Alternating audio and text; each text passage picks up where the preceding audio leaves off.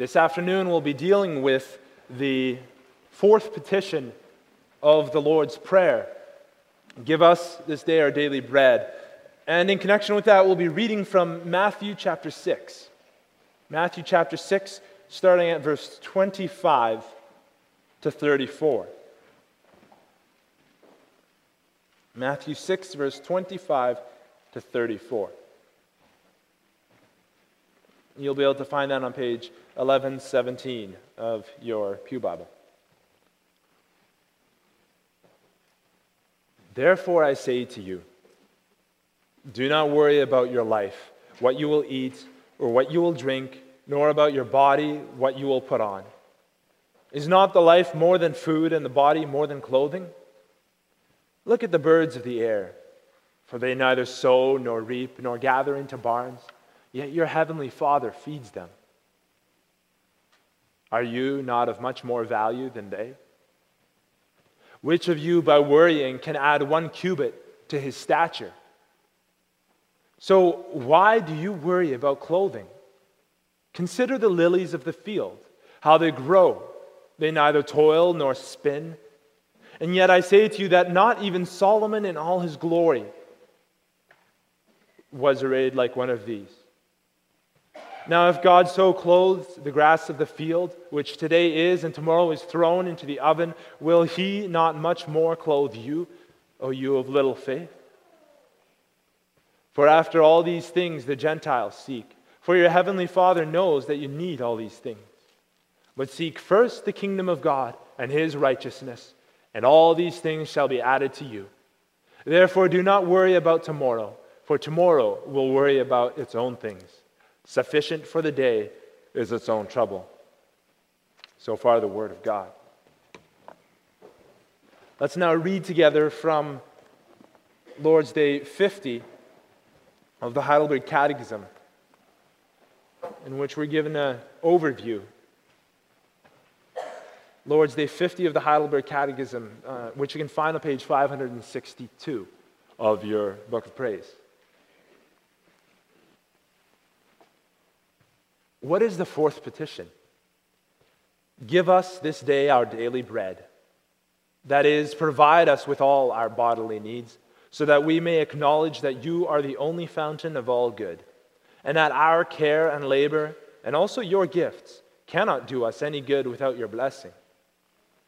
Grant, therefore, that we may withdraw our trust from all creatures and place it only in you.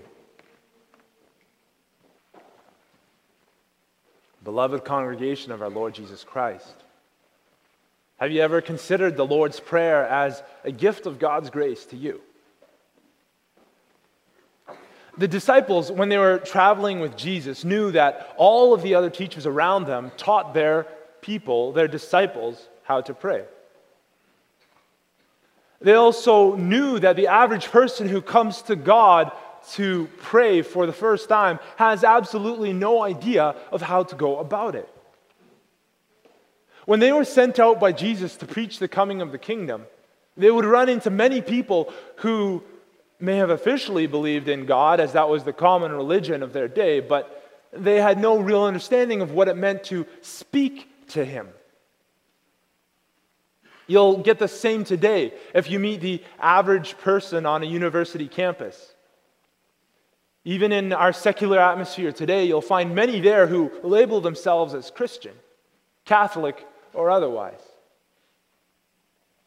They'll say that they believe in God or a God out there, but as they come to know the reality of God and to draw near to God in a personal relationship and express the desire to pray, it becomes clear that they don't always know how to go about that. And so they might ask you. Now, Jesus' disciples wanted to know clearly what to say if any converted people came to know the truth. Knowing some things of the prayers of other teachers and groups around them, the Essenes, the Sadducees, the Pharisees, they wanted to make sure that when they taught people to pray, it was something that made sense within the framework of the teachings of Jesus. That when someone asked them, how do I pray? They could speak to them knowing comfortably what they were talking about. And there was only one way that they could learn that to look to the one who was wisdom from God incarnate, Jesus Christ. And so, just prior to our passage here in Matthew 6, Jesus gives them the greatest gift the structure for a prayer in which they could address God as our Father. The prayer by which they could enter into the throne room of God in Jesus' name and petition our King.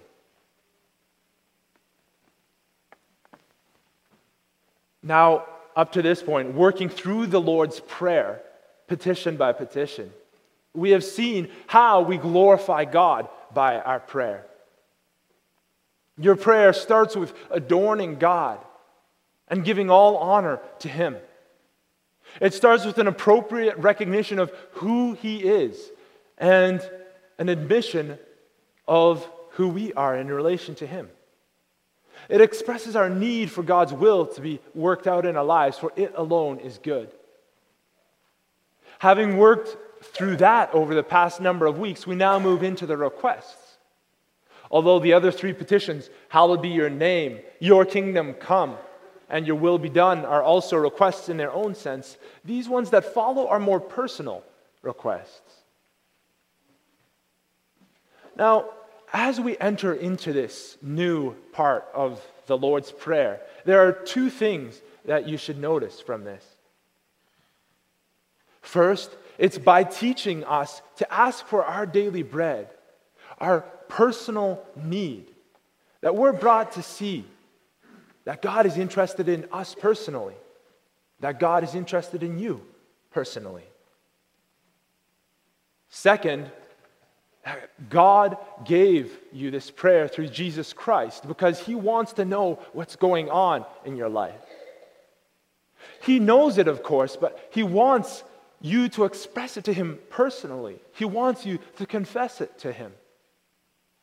Parents, just like you know what's going on in the outside of your children's lives, you, you can see it from an outside perspective and you know that there are things going on you still love it when they speak to you and when they confide in you. God gives us the second half of the Lord's Prayer as a gift to show us that we too can approach Him in this way. Brothers and sisters, God grants us the grace to ask for our daily needs. And we'll ask, and we'll see first of all that we ask out of thankfulness, second, with one goal in mind, and third, that we ask in hope. If you were here last week, you may remember that we just finished dealing with the third petition Your will be done. There's a temptation to, when we pray these words, to try and make a go of it on our own. We know this. We know what to do and we know what we desire to do. But when it comes to carrying out what to do, it's another question. It's like we touched down on in Romans 7. For the good that I will to do, I do not do, but the evil I do not do, that I practice. We also know that outward change only helps for so long. That if there's no inward change, we'll fall back into old patterns. So when we pray, Your will be done, we ask God to supply all we need in order to truly transform. More than that, for spiritual staying power and growth, we need to look to Him for strength. But recognizing that this is true for our spiritual life, we also need to recognize that it's true for our physical life as well. We don't just need God to supply us for everything we need for our souls and for our wills, but we also need to ask Him for everything that we need for our bodies. So, what's the purpose of asking God for what we need for body? Is it merely for the sake of asking? Eh, or is there more to it than that? For this, it's helpful to take a look at the category in which our catechism places the Lord's Prayer. You kids who are in catechism class may remember that there's three parts to the Heidelberg Catechism. In order to know how we live and die in the joy of the comfort of Jesus Christ as our Lord, we first need to know how great our sins and misery are. We need to know who we are in relation to God. Second, we need to know how we're deliver- delivered from a wretched situation. And third, we need to know how to be thankful for our deliverance. Makes sense, doesn't it?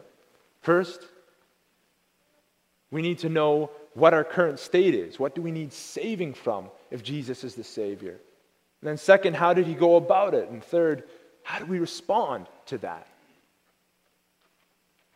The Lord's Prayer is found in this third part, our thankfulness. And that's important to understand as we look at this request today. Why? Because asking God for what we need is also a part of our thankfulness. Now, that might seem like a funny way to look at it. How can asking God for things be an expression of our thankfulness? Psalm 119, verse 175 says it clearly Let me live that I may praise you, and may your laws sustain me. Let me live that I may praise you. God, the psalmist says, I don't just need you for life, but I need you to live. I need you to live for. Let me live for you. When we ask God to provide for us, we're asking Him to provide for us for a reason. We're recognizing Him as the source of everything that is good, of everything we need, body and soul. And we're responding by saying to God, Provide me with that in order that I may praise you. Provide us with all our bodily needs, as the Catechism puts it, so that we may acknowledge that you are the only fountain of all good. We're praying that God may provide for us so that we can further praise and glorify Him. It's with the purpose of thankfulness in mind that we pray to our God. And that brings us to our passage of Matthew 6, verse 25 to 34 today. In this passage, Jesus is teaching his disciples an important truth. The Sermon on the Mount is the most famous one of Jesus' sermons. And in it, he has just finished teaching his disciples in this portion of it where their priorities should lie. He's teaching them that their thankfulness toward God should result with them laying up treasure in heaven and not on earth. And then he concludes with saying, No one can serve two masters, for either he will hate the one and love the other, or else he will be loyal to the one and despise the other. You cannot serve both God and mammon. Don't have divided allegiances, he says. No one can serve both God and money or God and any other priority for that matter. But it's not just those he, who hoard here, who are gathering up treasures on earth that he wants to speak to. He also wants to speak to those who are specifically anxious about their provision, about their being provided for from day to day. So, having said that no one can serve both God and any other master, he points them to a truth. This truth that if someone's priorities have truly changed, and if they look to God for everything they need, if they don't have divided loyalties, then all that ought to matter to his hearers will be the kingdom of God. There's no more kingdom of self that we're asking God to prop up. There's no more mixed priorities that we're asking Him to feed. There's just a single minded, clear purpose in asking Him for this. And if that's the case, we won't truly need anything apart from our daily bread, our daily food. Our day to day sustenance is all that matters, and that only because it keeps us running, it keeps us moving in service of the kingdom of God. Let me live that I may praise you. We lose sight of this change of perspective in priorities, though, don't we? We sometimes get so wrapped up in our lives and in our priorities that we lose sight of the big picture. We lose sight of the fact that we have everything in Christ already, that we wouldn't even have what we have today without Him, and that He is the one who will get us through from one day to the next. So Jesus calls us here not to feel secure in ourselves and not to f- try find our security in something else.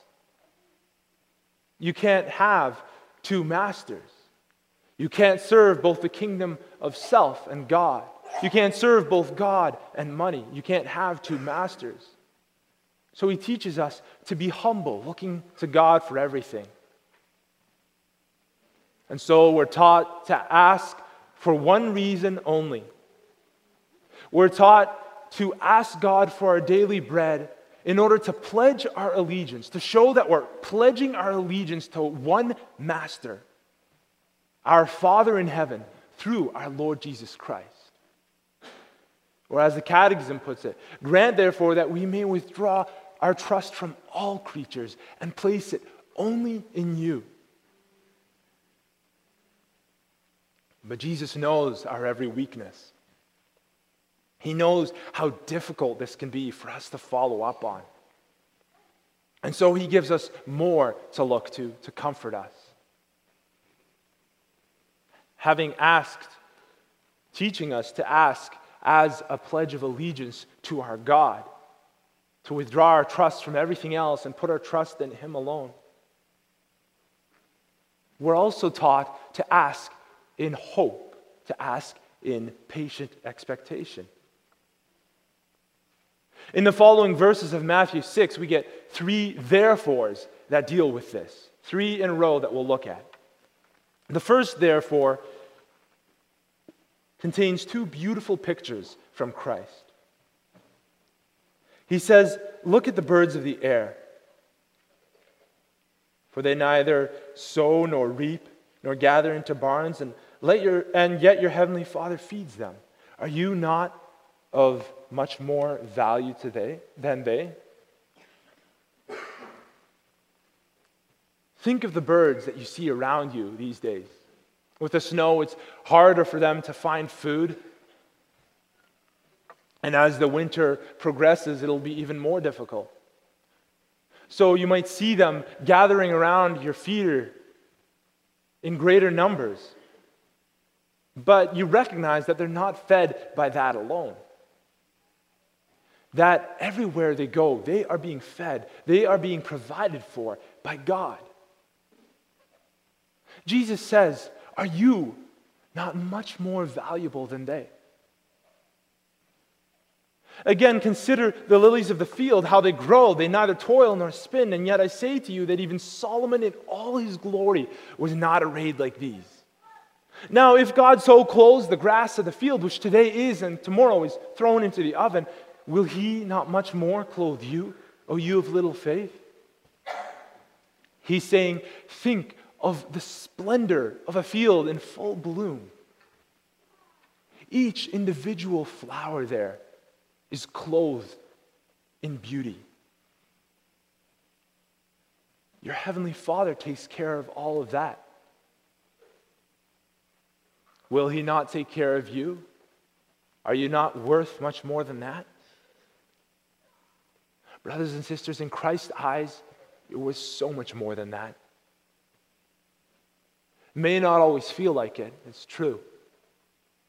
You may have times where you feel like if you were to disappear from the earth right now, you'd just be a blip on everyone's radar that is gone and no one would really notice the difference. They would carry on with life. But to Jesus Christ, you are worth more than all the jewels of the world. You're precious to God. Will He not provide for you? One chapter further in Matthew 7, verse 9, he gives you a picture to reinforce this. What man is there among you who, if his son asks for bread, will give him a stone? Or if he asks for a fish, will give him a serpent? If you then, being evil, know how to give good gifts to your children, how much more will your Father who is in heaven give good things to those who ask him? Brothers and sisters, if you believe in Jesus Christ, if you believe in his suffering and death, you put your faith in him and see him as the only way to salvation, then you are God's children.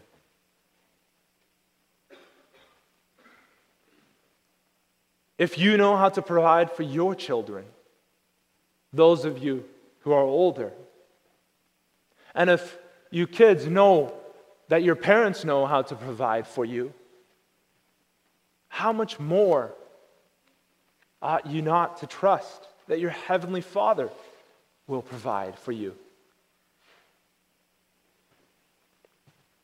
You know, sometimes we limit ourselves because we haven't yet reached the point where asking God for things is as reflexively normal as it is for a child to ask their father for things. Sometimes we think it's a question of better discipline. But Kevin DeYoung puts it well when he says you don't need discipline nearly as much as you need a broken heart and faith. You don't need an ordered life to enable prayer. You need a messy life to drive you to prayer. You don't need to have everything together to pray. You need to know that you're not together, so you will pray. And because of all these things, you realize you need prayer. If you know you are needy and believe that God helps the needy, you will pray. Pray. Ask in hope, recognizing that our God, who is our Father, will respond. He takes care of the needs of the birds of the air and the flowers of the field. He'll take care of you too. The second, therefore, we read, Therefore, do not worry, saying, What shall we eat? Or what shall we drink? Or what shall we wear? For after all these things the Gentiles seek. For your heavenly Father knows that you need all these things. Now, don't misunderstand this. This is not to say that you shouldn't concern yourself with saving or providing for yourself at all. This is not to say that you shouldn't concern yourself with sowing, reaping, or gathering into barns at all. That's being a good steward. A bird that's fed by God doesn't just sit on a wire waiting for itself to be fed, it still forages for food. Our responsibility and our day to day tasks remain. The Apostle Paul later highlights this in Thessalonians to those who claimed that they were being pious and waiting Christ's for Christ's immediate return by standing by and doing nothing. They were selling property and they were sitting back and they were saying, I'm just going to wait. I'm going to do nothing. Well, he responds to that in 2 Thessalonians 3, verse 10 If a man will not work, he will not eat. So that's not what Jesus is getting at. But what Jesus is doing is getting them to re examine their foundation. Man doesn't have life if he just has enough food. He doesn't have life if he just has clothes. Luke 12, verse 15 one's life does not consist in the abundance of things he possesses. But if you look to, if you look in hope in the little things, you'll look to God in hope for the big things as well. If we begin by looking to God in hope for the little things, He'll provide for us in the big things. We can have hope that God will supply us with everything we need in body through our daily work, through the communion of saints, and through random kindness of strangers. And that's a guarantee that He will provide us with everything we need for souls. Gives us reason to look in hope. And so he concludes this, therefore, with Seek first the kingdom of God and his righteousness, and all these things shall be added to you. In the final, therefore, to encourage them to look in hope, he says, Therefore, do not worry about tomorrow, for tomorrow will worry about its own things. Sufficient for the day is its own trouble. He's not saying don't deal with anxiety. He's not being callous. But Christ is saying, recognize the fact that anxiety won't help you. You can have a measure of control over it. You can choose to have anxiety control you, or you can make an effort to control it. Now, this is not in the short term, of course. Anxiety attacks show that. Trying to take control in the middle of one of those doesn't work so well. And I'm sure that there are those among you, among us who have experienced that. But thinking in the long term sense, are we going to let anxiety control us? Or will we learn to control it by redirecting our focus? Christ is calling us to acknowledge our anxiety, saying, I'm scared about what might happen, but not to suppress it. Rather, he's calling us to recognize who holds the future in our hands.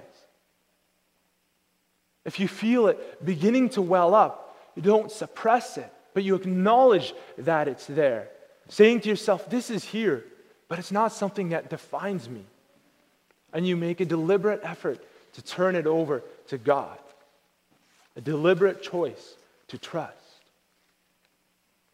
So look to God for what you need.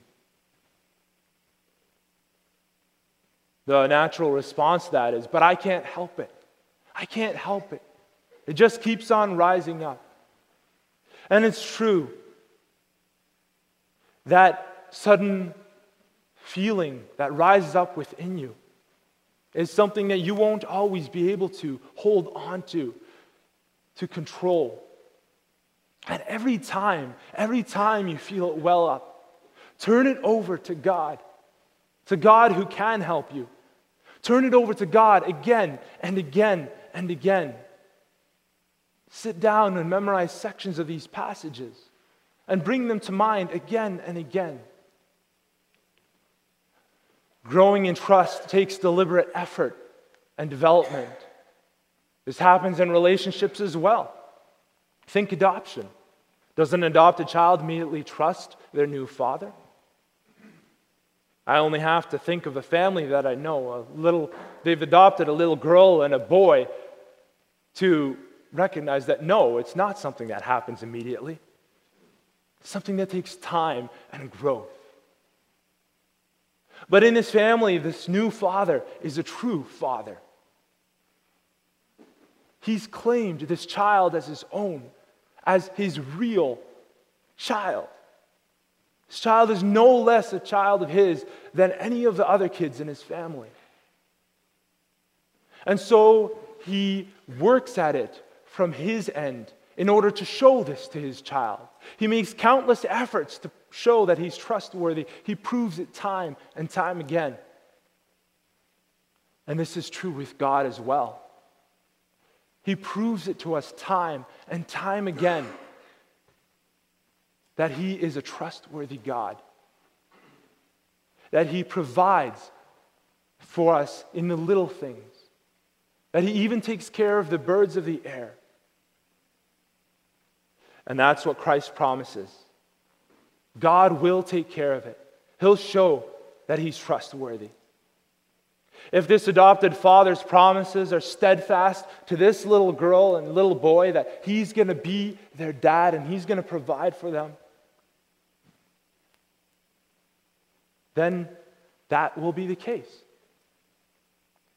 It's going to be a long process as the child trusts and then distrusts, and then trusts and then distrusts. But there's a little more trust each time.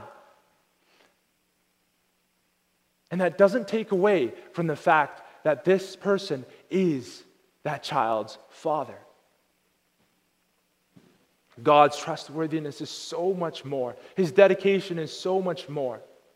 There is hope in the sureness of His promise, and you can grow to trust to Him to this extent. You can grow to be able to trust Him to the point where you can say, Do not worry. I do not worry about tomorrow. I'll let tomorrow worry, worry about itself. begin today and put your trust in Him and turn over the future to Him. If you're here today for the first time and you don't believe in Him, I encourage you to do this, to put your trust in Him. And you'll find Him to be the most trustworthy one. Amen.